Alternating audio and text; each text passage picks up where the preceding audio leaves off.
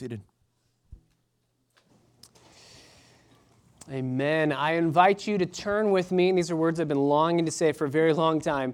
Turn with me to John chapter 17. John chapter 17, high priestly prayer of Jesus. This chapter is one of my favorite chapters in the entire Bible. Absolutely love this chapter. Last Sunday, we were able to do a review of all the lessons that we've learned, uh, 10 of them, in fact, from the Upper Room Discourse thus far, chapter 13 through 16. We summarize them in four main statements trust the Father, treasure the Son, be led by the Spirit, and love others. Two T's, two L's trust, treasure, be led, love. We see the, the Trinity involved in all of those trust the Father, treasure the Son, be led by the Spirit, love others. These are the words that Jesus had said to his disciples, knowing that he is about to die, and he, he wants to make sure that since he is going to be gone, he prepares his disciples one last time. And his teaching has ended. He is going to teach us through his prayer, but his formal, explicit teaching has ended. And now, Jesus is going to pray for that which he just taught that the Lord, that the Father, that Yahweh would actually make these things happen. John chapter 17 contains the longest prayer that we have from Jesus. It's called the high priestly prayer. Um, for many reasons, and we'll cover those, but it's really the Lord's Prayer. We have the Lord's Prayer for us in Matthew chapter 6, but that's really the disciples' prayer. Because in Matthew chapter 6, there are things that Jesus tells the disciples to pray for that Jesus could never pray for. Forgive us our debts as we forgive our debtors. No, he has no debts, he has no sin to be forgiven of. Likewise, this prayer, though it is for the disciples, it's really the Lord's Prayer because no one could pray this prayer except for Jesus. Restore to me the glory that I had before the world began. Nobody could pray that prayer. Matthew Henry says of this section this is the most remarkable prayer following the most full and consoling discourse ever uttered on the earth. Martin Luther says this is truly beyond measure a warm and hearty prayer. Jesus opens the depths of his heart both in reference to us and to his Father, and he pours them all out. It's so honest and so simple, yet so deep, rich, and wide, no one can fathom it. The evening before Luther's death, he actually had this prayer read to him three times in a row before he passed away. Philip Melanchthon, uh, a friend of Luther's, said, There's no voice which has ever been heard in heaven or on earth more exalted, more holy, more fruitful, more sublime than the prayer offered up by the Son to God the Father himself. And Philip Melanchthon also, as he lay dying, asked for this prayer to be read to him three times every day for seven days, and then he passed away. John Knox, the Scottish reformer, had this chapter read every day of his last week of life. Specifically, asked his wife to sit on his bed, on his deathbed with him while he was passing away, and read this chapter to him because he says, quote, This is the place where I first cast my anchor this is the text that got him saved. We could spend a lifetime on these verses. Thomas Manton, Oliver Cromwell's chaplain, preached 45 sermons on this section alone. Marcus Rainsford, an Irish preacher, wrote over 500 pages on this chapter alone. This chapter is so rich, it's so deep. That's why we're going to slow down a little bit, maybe not 45 sermons worth, but we're going to slow down a little bit but we need to understand the depth of what's happening here. And we need to understand it in light of the simplicity of what's happening. So I want to give you an outline for the whole chapter. It's very easy. Verses 1 through 5, Jesus is praying for himself. Verses 6 through 19, Jesus is praying for his disciples. And 20 through 26, he's praying for all believers. So all three of these things, it's an outline of just his prayer. Verses 1 through 5, he's praying for himself, specifically that the will of the Father would be done. Verses 6 through 19, he's praying for his disciples, the, the ones that were following him into the Garden of Gethsemane, and he's praying for their sanctification. Verses 20 through 26, he prays for you and for me. He is praying for us. He's praying for Patrick Carmichael. He's praying for Alec Thomas. He's praying for Josh Press. He's praying for us. It's an amazing prayer that we find ourselves actually being prayed for by the Savior himself. Notice in that outline, if you want to simplify even that simple outline, you could just say Jesus prays for himself and for others. Verses 1 through 5, he prays for himself. Verses 6 through 26, he prays for his followers. But notice there, again, he does not pray for himself as much as he's praying for others. He does not care for himself as much as he is serving and loving others. He prays for himself the least and for his followers the most. There are five main petitions in this prayer that we will go through. One is for himself, four are for others, for his followers. Scottish preacher John Brown says it this way The 17th chapter of the Gospel of John is without doubt the most remarkable portion of the most remarkable book in the whole world. The scripture of truth given in inspiration contains many wonderful passages, but none more wonderful than this, none so wonderful it is the utterance of the mind and heart of the God man in the very crisis of his undertaking, in the immediate prospect of completing by the sacrifice of himself the work which he had been given to him to do for the accomplishment for which he had come, the reason why he was incarnate. It is the utterance of these to the Father who had sent him. What a concentration of thought and affection is there in these few sentences. So we will give careful attention to these few sentences over the next couple months. And we will start this morning by looking just at verses 1 through 3. Let's read these verses together. John chapter 17, starting in verse 1. Jesus spoke these things, and lifting up his eyes to heaven, he said, Father, the hour has come.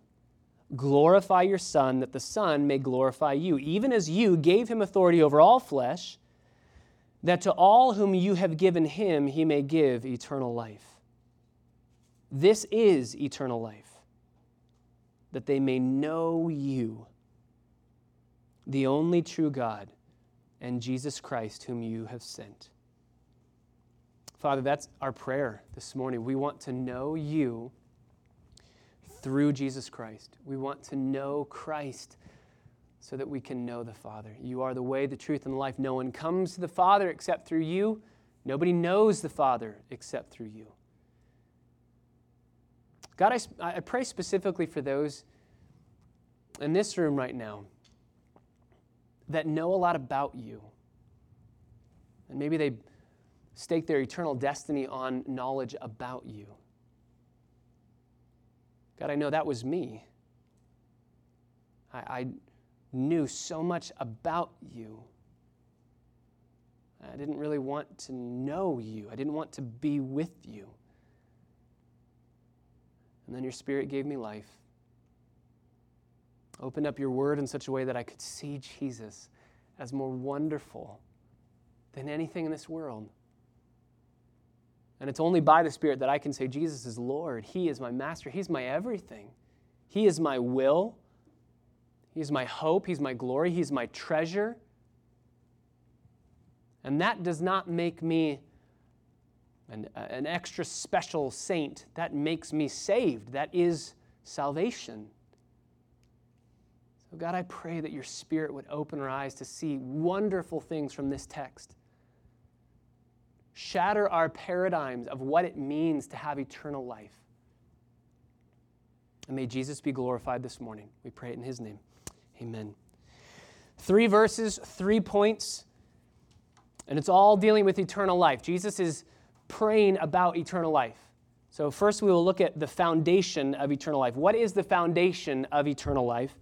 That's verse 1. Secondly, we will look at the giving of eternal life. That's verse 2. And finally, verse 3, we will look at the definition of eternal life.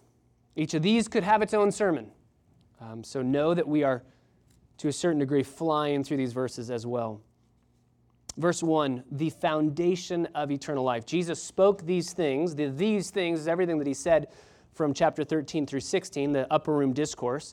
They are no longer in the upper room, they are now walking to the Garden of Gethsemane.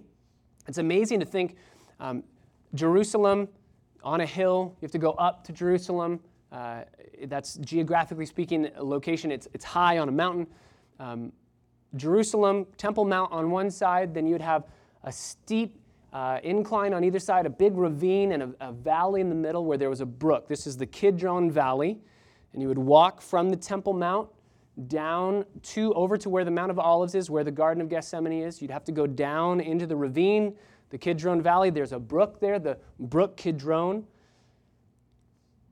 And it's, it's fascinating and sanctified imagination. I don't know where Jesus is. We know he's not in the upper room anymore. He might be by the Temple Mount. I actually personally believe he was by the Temple Mount when he was speaking on the, the vine and the branches, John 15. I think he's going down the ravine, if not crossing over, if not almost to the Garden of Gethsemane.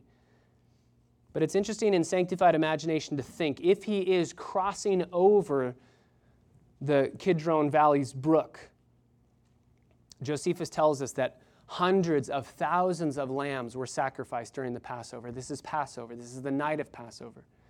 Hundreds of thousands of lambs, such that there was blood pouring from the Temple Mount that would fill the Kidron Valley with a river of blood. And as Jesus is praying his high priestly prayer, he is going to step over a bloodied brook that is itself a symbol of what he's about to go through. And he prays. He lifts up his eyes and he prays to heaven. I find it interesting. How do we, we tell our kids to pray? How do we pray? You know, bow your heads, close your eyes. Bow your heads. Jesus lifts his head up opens his eyes, we close our eyes. Now, it's good to bow your head and close your eyes, right? That's a good thing. It's for mainly for distraction purposes to try and humble before God, Luke 18, try and make sure we don't have distractions, but Jesus does the exact opposite. So don't let anybody tell you that it's wrong to pray with your eyes open, uh, up towards heaven with your head not bowed. He opens his eyes, he stares at heaven, and he prays. And he, he starts his prayer by saying, Abba, Father. He, he could have said God, he could have called God by his title, Elohim, but he says Father. And he carries this relationship of Father through the entirety of this uh, high priestly prayer. He calls God his Father six explicit times, several times implied by reference. And we know that when he gets to the cross and he is crucified, he is going to pray, Father, forgive them, still in that relationship. And then it will be severed, and we hear Jesus pray, My God, my God, why have you forsaken me? No longer a relationship of Father. He's under the Father's wrath. My God, my God. But then it will come back at the very end, right? What's the last thing that he says before he dies? Father, into your hand I commit my spirit. He calls God his Father. There are so many different reasons why he does this. This is equality. Um, he is making himself equal with God. We've already seen that in the Gospel of John. People pick up stones to stone Jesus when he calls God his Father. But specifically, I want to make note of two things. Number one, this is relational. There is a relationship that Jesus has with God in a familial sense. And the reason why that's important to know is because Jesus calls us his brother. You know, Hebrews chapter 2, verse 10 and 11. Jesus is not ashamed to call you brother or sister. He's not ashamed to call you a part of his family. And so, if you are a part of his family, you can call Jesus your elder brother and you can call God your father as well. Jesus loves his father and he is inviting us into a familial relationship as well. We call God the Father the exact same thing that Jesus calls God the Father. Father, the hour has come. The hour has come. This is it. We have been waiting for this. Just, you don't have to turn there, but let me just repeat some references for you because we've seen this phrase several times in the Gospel of John. John chapter 2, verse 4, Jesus says to his mother, The hour hasn't come yet. John chapter 7, he says in verse 6, The hour hasn't come. John chapter 7, verse 8, The hour, hour hasn't come. Chapter 7, verse 30, The hour hasn't come. Chapter 8, verse 20, The hour hasn't come. But John chapter 12, verse 20, Jesus says, The hour is coming, the hour is here, it's upon us. And then if you turn back just a couple chapters to chapter 13, verse 1, before the feast of the Passover, Jesus, knowing that his hour had come. This is it. This is what he has come for. It's the hour of his glorification. It's the hour that he is going to be crucified, endure the wrath of God on our behalf, be killed, be buried, be raised from the dead, and be exalted and ascend into heaven at the right hand of the Father. This is, as Romans 5 says, 5 6 says, this is the right time that God died for the ungodly. This is the right time that God would send his son. Now is the time. God is sovereign over Jesus' suffering. He's sovereign over our suffering. We've seen that several times in the upper room discourse, and Jesus affirms this as well. The hour has come. But then he says this glorify your Son, that the Son may glorify you. Now, he's going to say this a couple other times, so we're not going to spend too much time on this phrase because he's going to reiterate this a couple different times throughout this section. But here's what we need to say and what we need to see about this prayer glorify your Son so the Son may glorify you. The act that Jesus is asking for is the cross. Glorify your Son. Glorify me. Put me on the cross so that I can bring you glory. The very act that will bring shame is going to bring glory. Jesus, is, Jesus uses glory as a synonym for crucifixion. And we'll see this in greater detail next week. Jesus says, Glorify me because of who I am. What I've done, what I'm going to do, because I want to point people to you. And the act of glory that he is referring to is the cross, which is the foundation of our eternal life. As he's going to talk about eternal life, he's going to cement it in glorify me at the cross. I want to go to the cross. The hour is here. Remember in John chapter 12, he said, Father, would I even ask that the hour would pass me by? No, it's for this hour that I've come. So glorify your Son. Glorify your Son. The foundation of our eternal life is the cross. And then he says in verse 2, the second point, he talks about the giving of eternal life. And he uses a little bit of a helpful explanation, a little parallel of sorts, because he says, Glorify the Son, so the Son may glorify you, just as you gave the Son authority over all flesh, so that to all whom you have given him, he may give eternal life. So do something for me so that I can give something to others and give it back to you.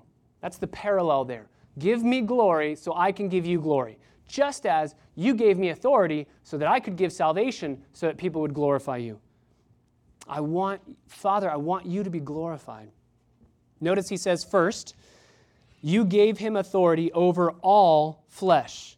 You gave him authority over all flesh. That's every single living thing.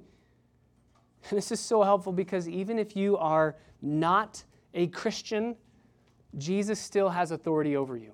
Even if you're not a Christian, he has been given authority over you. Why? Because he's God. All the way back in John chapter 1, verses 1 through 3. In the beginning was the Word, the Word was with God, the Word was God. He was with God in the beginning. Everything that has been made came into existence through him, and nothing that has been made was made apart from him making it. He's God. He's pre existent, he's co-existent, he's self existent. In theology, we call this the aseity of God, A S E I T Y, the aseity, the, the fact that nothing gives life to God. He gives life to everything. He doesn't need, he's not dependent upon anyone. That's why he calls himself I am. I just exist. That's who I am. He is life itself.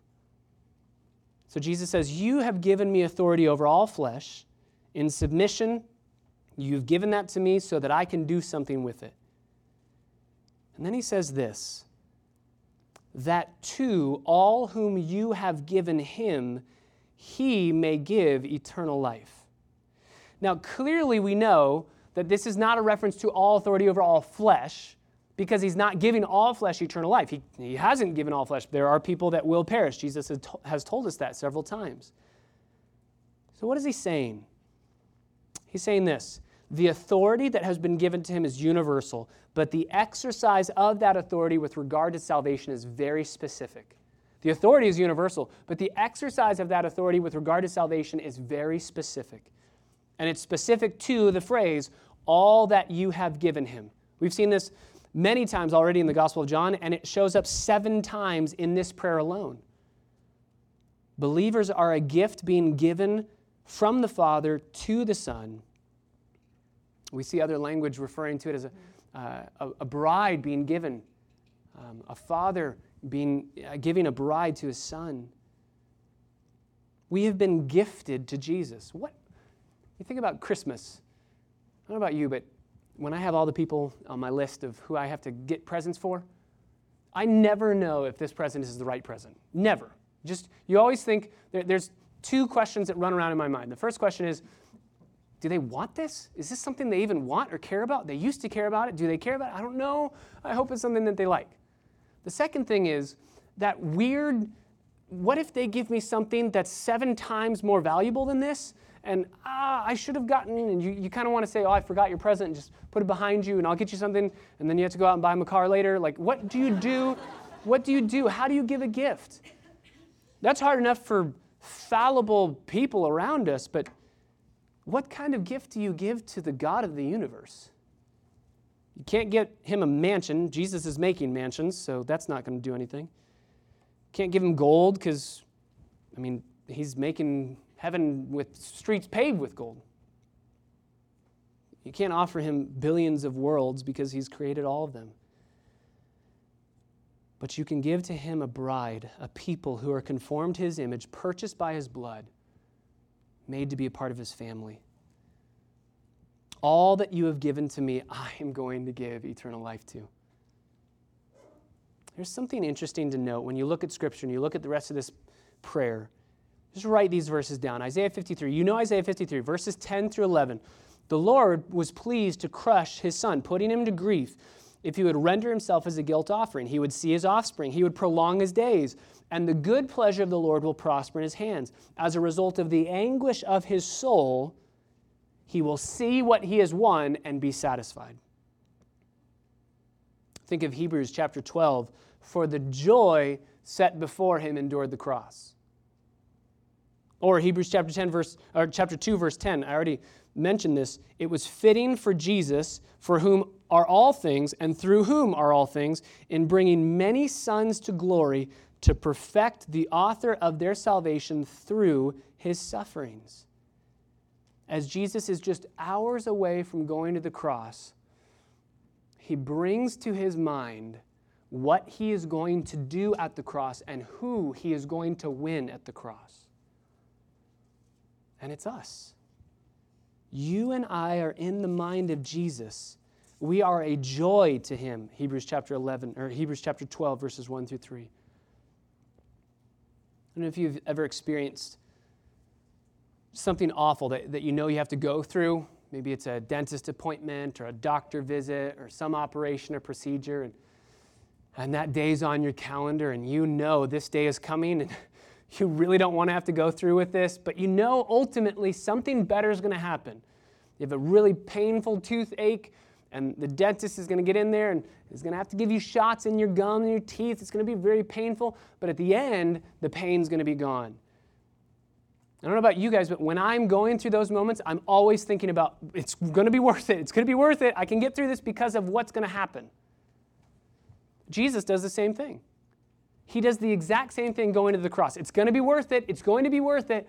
And what is it that is he's looking to to say, okay, I can do it because I'm going to get this? I would say two things in these verses the glory of the Father and the redemption of you and me we are to Jesus a gift that is satisfying, that is comforting, that is appropriate, that he looks to to say, I'll go to the cross because I know what's going to happen. I can, I can purchase for myself the people that the Father has given to me. He says, You've given me authority over all flesh, and specifically to those that you have given to me, I will give eternal life. I will give eternal life. We've seen this phrase before, and it's very clear. It's abundantly clear. God is sovereign not only over suffering in verse 1, this is the hour, but God is also sovereign over our salvation. He's sovereign over our salvation. Go back to John chapter 6. I just want us to see, revisit these verses again. John chapter 6, verse 29. Jesus says to the crowd, This is the work of God that you believe. Believe in him whom he has sent. Believe. Drop down to verse 35. I am the bread of life. He who comes to me will not hunger. He who believes in me will never thirst. Believe, believe, just believe. Verse 37. All that the Father gives to me will come, and the one who comes to me I will not cast out. So you need to believe, but the Father is going to give you to me. Verse 39 This is the will of him who sent me, that of all that he has given me, I lose nothing, but I raise it up on the last day. Okay, so it's all of God. Well, verse 40 For this is the will of my Father, that everyone who beholds the Son and believes in him will have eternal life, and I will raise him up on the last day. So believe, believe. But then, verse 44 No one can come to me unless the Father who sent me draws him, and I will raise him up on the last day. Okay, so I don't have to do anything because nobody can come to the Father unless the Father draws you and gifts you to the Son. Well, verse 47 Truly, truly, I say to you, he who believes has eternal life. Believe, just believe. Verse 51 I am the living bread that came down out of heaven. If anyone eats, whosoever eats of this bread, he will live forever. Anybody can do this. Verse 63 It's the Spirit who gives life. You can't believe unless the Spirit produces life in you. 64. There are some of you who do not believe. You need to believe, but some of you don't believe. Which is it? Is it the Father gives, and only those that the Father gives are going to truly be saved, or is it dependent upon our belief? And if you if you remember our sermons through this section, and even just reading this, if you're scratching your head going, wait, this is really confusing. You're not alone, verse 66, as a result of this, of what? Of what we just looked at, of Jesus saying, believe, uh, it's all you, it's all me, back and forth. This is confusing. And as a result, because of their struggle too, many of his disciples withdrew and were not walking with him anymore. If you struggle with God's sovereignty in salvation, can I just plead with you? We, everybody does. Nobody has this figured out. If we could figure this out, we could all write a book and make millions of dollars because we figured it out. Nobody's figured this out. It's a mystery. What we know clearly in the scriptures, we can know clearly. But there are hidden things that belong only to the Lord that we can't fully understand. But we can know clearly only those that the Father gives to the Son will be saved. And we know that the command is given to the entire world believe. Believe. So I would plead with you if you struggle with this idea of the sovereignty of God in salvation, don't let that struggle lead you to whining, complaining. Lead it, let it lead you to worship. Let it lead you to say, God, your ways are higher than mine. I know clearly what this text is saying. And if you're saved, Paul would tell us nobody can say, This is the Lord, this is my Lord, you are my Lord, but by the Spirit's work in your life. Many people say, Well, then how do I know if I'm elect? How do I know if I'm predestined? How do I know if I am one of those, all that have been given to the Father? How do I know? My answer would be, Do you believe? If you believe and you're saved, nobody can believe if the Father hasn't given you to the Son. The Son's going to give you eternal life. If you have eternal life, you were given. But the bottom line is, it's not our place to find that out in one another. I would give you 2 Peter chapter 1 verse 10. Peter says, "Therefore, brethren, be all the more diligent to make certain about his calling and choosing of you. For as long as you practice these things, you will never stumble." Look, you can make certain of his calling of you. And the way to do that is to love Jesus. If you love me, you'll keep his commandments. If you keep his commandments, you're proving that you truly are saved. And if you truly are saved, then you are a gift from the Father to the Son. We have to believe this, not only because it's biblical, but because it's reasonable. Ephesians chapter 2, we're dead in our trespasses and sins. We cannot make ourselves alive. We cannot choose to believe. We are legally guilty. We are spiritually dead. And Jesus is the one who has to do the work. Because the Father has given us to the Son, and the Spirit works the redemption in our lives. Honestly, I know that this is a struggle, and even we've had conversations before at small group, after church. We've had conversations where this is a hard doctrine, this is a hard biblical teaching to wrap our minds around. I understand that. But can I, can I honestly tell you, I have never met somebody who functionally believes, functionally believes that they are the one who gets themselves saved, that God's not sovereign in their salvation. I've never met somebody who functionally believes that because I've met several people who say, Oh, I don't believe in election. I don't believe in predestination. I don't believe in God's choosing. And then they'll say, Can you do me a favor and pray for my friend? My friend doesn't know Jesus, and I'd like them to know Jesus. Wait, time out. Why, why are you asking me to pray? What are you asking me to ask God to do in their life if it's all dependent upon them? I've never met somebody who says, You don't need to pray for anybody in my life. I'll do the work myself. Never. Even though there are people that say, I don't believe in God's sovereignty and salvation, they'll still say, Yeah, but functionally, I need God to help me. I need God to do the work. Jesus says in John 17, Every single person that has been given to me by the Father, I will give eternal life. Through the foundation of the cross, the cross is the foundation, but because I'm going to the cross, I am securing at the cross the redemption of those that the Father has given to me. It is finished at the cross. He's going to give eternal life. So we have the gift of eternal life, we have the foundation of eternal life, but that leads us to this next point in verse 3 the question what is eternal life? What is eternal life? Jesus is going to define it for us so that everybody who's you've given to me, I may give eternal life. Okay, great, but what is eternal life? What is it that I am getting in eternal life? Instantly we would think of John 3:16, right? John 3:16, God gave us Jesus as a gift so that we would not perish but have everlasting life. Many people just simply stop at eternal life equals living forever. But what's wrong with that? That's true to a degree, that's partly true, but what's wrong with that? You know what's wrong with that. Every single human being will live forever. Some will live in heaven and some will live in hell, but every single human being will live forever. So it's only partly true that eternal life equals just a quantity of time, everlasting life, eternal life, as far as you will live forever. It's only partly true. In John 17, verse 3, Jesus defines for us what eternal life is, and it has nothing to do with time. Nothing to do with time. Let's read the verse. Verse 3 This is eternal life. What's the definition? That they may know you, the only true God, and Jesus Christ, whom you have sent. This is what eternal life is to know the Father and to know the Son. It's very intriguing because sometimes we forget this is a prayer. Sometimes we forget what's happening, what's taking place here. Jesus is praying. Verse 3 is really weird because Jesus is praying, because this is the only time that we ever see Jesus referring to himself by name in the third person in a prayer. It would be as if I were praying, saying, God, please bless the sermon, and I pray that you would help Patrick Carmichael to be able to communicate clearly. That's what he's saying. This is eternal life, that they may know you, the only true God, and Jesus Christ. Not me, but Jesus Christ. Jesus, the one who has come to take away sin, Christ, the Messiah, the King, who has been sent by God.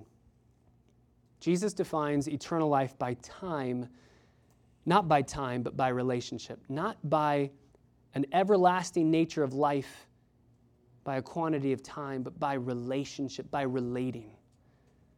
Eternal life is partly about time, but it's so much more about a relationship to know Christ. Now, there's different types of knowledge, right? Different types of knowledge. Let's think about the opposite of what Jesus is saying here. The opposite of eternal life is condemnation. And what is the basis of condemnation? If you go to Matthew chapter 7, we won't turn there for time. You know this passage. Jesus says, On that last day, there will be many who say, Lord, Lord, we did all these things for you. We preached, we cast out demons. And he will say to them, What? Depart from me, I never knew you. Now, this is going to help us with our understanding of what the definition of know is. You can know somebody exists, you can know a lot about somebody, or you can intimately know them in a relationship. You can know that somebody exists. That's not what God's saying. I never knew you existed. I don't know who you are. I never knew you existed. No, God created them. He knows a lot about us. He knows everything there is about us. So it's not, I didn't know much about who you were. I knew you existed because I made you, but I didn't know much about who you were. You never really filled me in on your life. What Jesus is saying is, there was never an intimate relationship of love. I never knew you intimately. I never had a relationship based on love, an intimate relationship. That word know, we see that in Genesis chapter 4. Adam knew his wife Eve. It's, it's used to speak of the most physically intimate moment whatsoever. And it's just the word know. It's intimacy, it's intimate knowledge. So in John chapter 17, when Jesus says, This is eternal life, to know you, it's not know about you, it's not to know he exists. Everybody knows he exists based on Romans 1. It's not to know things about God. I believe that Satan probably knows more things about God than we do. He's had a lot more time, he's been in his presence. But it's to know him intimately. What sets us apart from the devil? It's not knowing God. We know who God is. It's not knowledge of things about God. I think the devil has more knowledge about the things of God than we do. It's an intimate love. It's saying, I have a knowledge of your existence and who you are, and I love you. The devil hates God. But how do we have this knowledge? How do we gain this knowledge? The five senses don't really work that well for us with regard to this knowledge. We have a knowledge of our spouses based on things that we enjoy together using our five senses. But you can't see God, you can't hear Him speak, you can't touch Him, you can't hang out with Him for coffee. How, how do we do this? Go back to John chapter 14. How do we know God? That's eternal life. So, how do we do it? John chapter 14, verse 21. How do we enjoy this experience of knowledge of God that's intimate, not just an intellectual knowledge? Verse 21 He who has my commandments and keeps them is the one who loves me, and he who loves me will be loved by my Father, and I will love him and will disclose myself to him.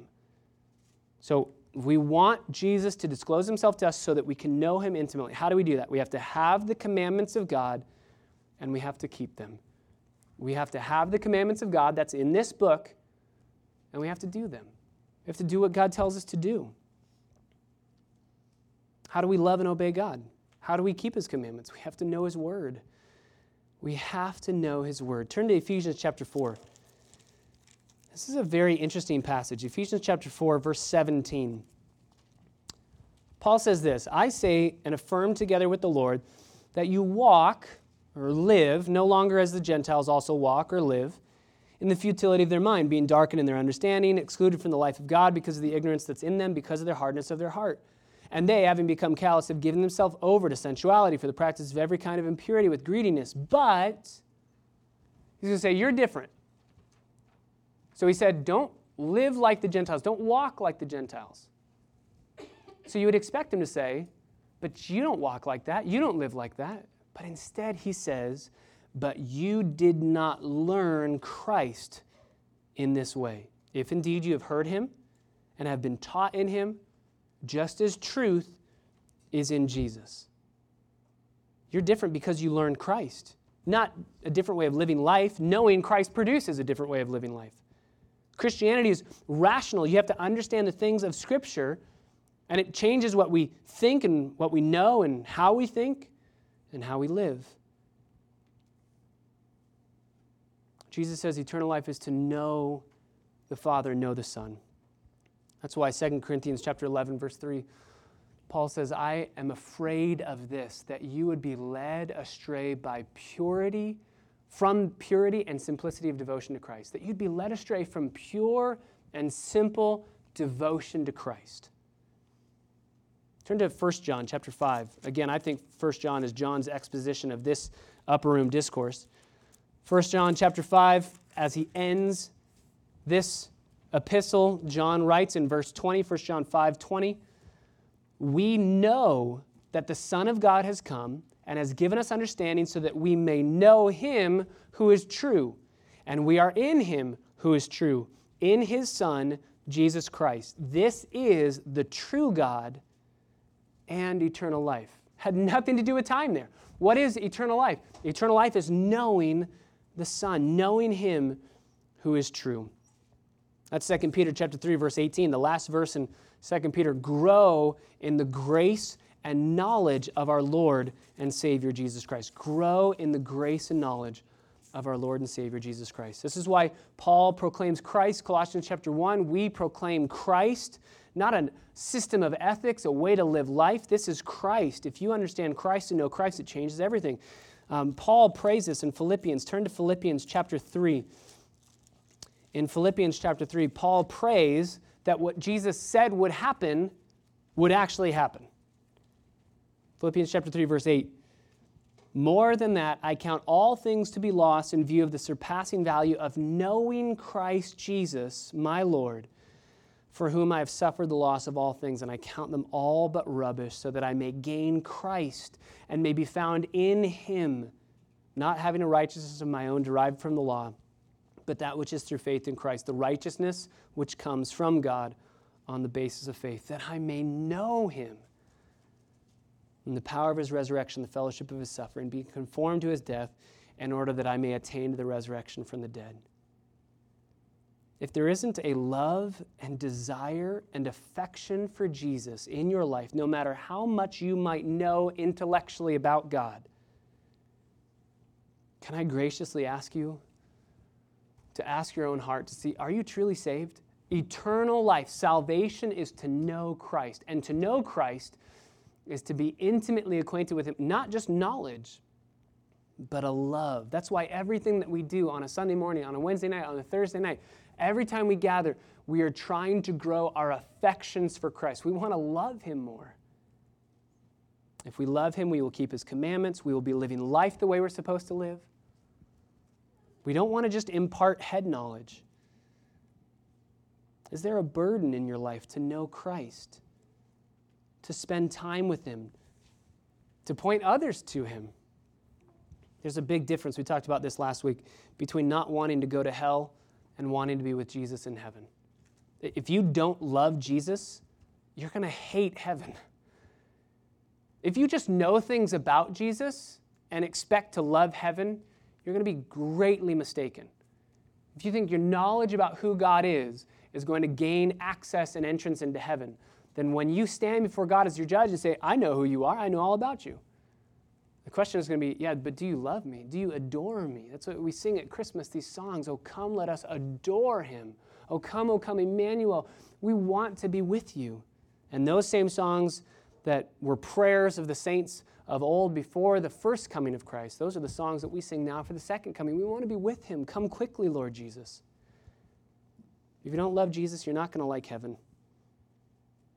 Eternal life is less than less a, qual, a quantity of time and more a quality of relationship. John chapter 17, verse 3. This is eternal life, that they may know you, the one that sent me, and that they would know Jesus Christ, whom you have sent. The Father is gathering a bride for his Son. We are that bride. We are in the engagement period. We're betrothed to him. Just remember the time that you were engaged. You just could not wait to be married. Every day seemed like an eternity. I just want to be with the one that I love. Heaven is the place where we finally get to be with him forever. And as 1 Corinthians 13 says, we'll know face to face. We know in part now, but then we will know intimately. So, as we wrap this up, we see the foundation of eternal life is the cross, the work that Jesus is going to do at the cross the giving of eternal life. It's a gift to those that the Father has given to the Son, that the Son would secure their salvation at the cross. And finally, the definition of eternal life. The definition of eternal life, not a quantity of time, but a quality of relationship. So, we have to ask these three questions. First question is Is Jesus everything to you? Is he everything to you? Is he what you think about in the morning is He what you think about during the day? What is everything to you? Think about the fires that are going on. Right outside these doors, you, you can see smoke. These are great moments to stop and think what, what would life be like if the fires came through my house and I lost everything? What is it that a fire could take away from your life such that you would say, That's it, my life's over? I'm done. Maybe it's a possession that you have. Maybe it's your work, maybe it's your family. These are all great things. But Jesus has to be everything. The second question would be what would others say is everything to you? Is Jesus your everything, honestly? And then ask others. That's what our small groups are for. Do you love Jesus more than everything? He, he has to be your only pursuit. And if he's not, you cannot say that you're saved. Is Jesus everything? That's what Jesus said. You, if you want to follow me, you need to Die to yourself, deny yourself, take up your cross, follow me. And if you do that, a couple chapters later, it's going to look like you hate your family members. He's not telling us that we should hate our family members, but in comparison of our love to Jesus, it's going to look like every other relationship is hate. Finally, the last question Who is there in your life that you can welcome into eternal happiness? To love Jesus, to know satisfaction. Who do you know in your life that you can share this verse with? Talk about this sermon. Say, we just met at church. You should come next week. And we just heard a message about what eternal life is. What do you think it is? And they'd probably say, well, I think it's a quantity of time. It's living forever. You know, the Bible says that everybody does that. God graciously raises everybody from the dead. Who can you take this message to and share the message of eternal life with? Brothers and sisters, this verse changed my life. And when I was in college, I heard this verse preached, read this verse, John 17, 3, memorized this verse, wrote a song on this verse called To Know You, Lord. Christ is everything. This verse, as John Knox said, is the anchor for my soul. Because this verse set my life on a completely different direction, completely different trajectory. It was, I want to know about God, and I'll do things that help me know about God, but I also want to do all these other things. And in college, it became, I just want to love Jesus. And if I do that well, everything else will fall into place the way it's supposed to. But I just want to love him more than anything in this world. And I want to help others to see he is more lovely, valuable, precious than anything that this world has to offer. He is. So, what do you have to give up today to say, you know what, that's it? I'm going to pursue Christ and Christ alone? He's worth it. Let's pray. God, thank you so much for this verse, these three verses, yes, but this final verse, the definition of our salvation is to know Christ. God, this, this changes everything. The way that I talk with my family, I want them to know you. I want to be an image bearer of your love, mercy, and grace to them.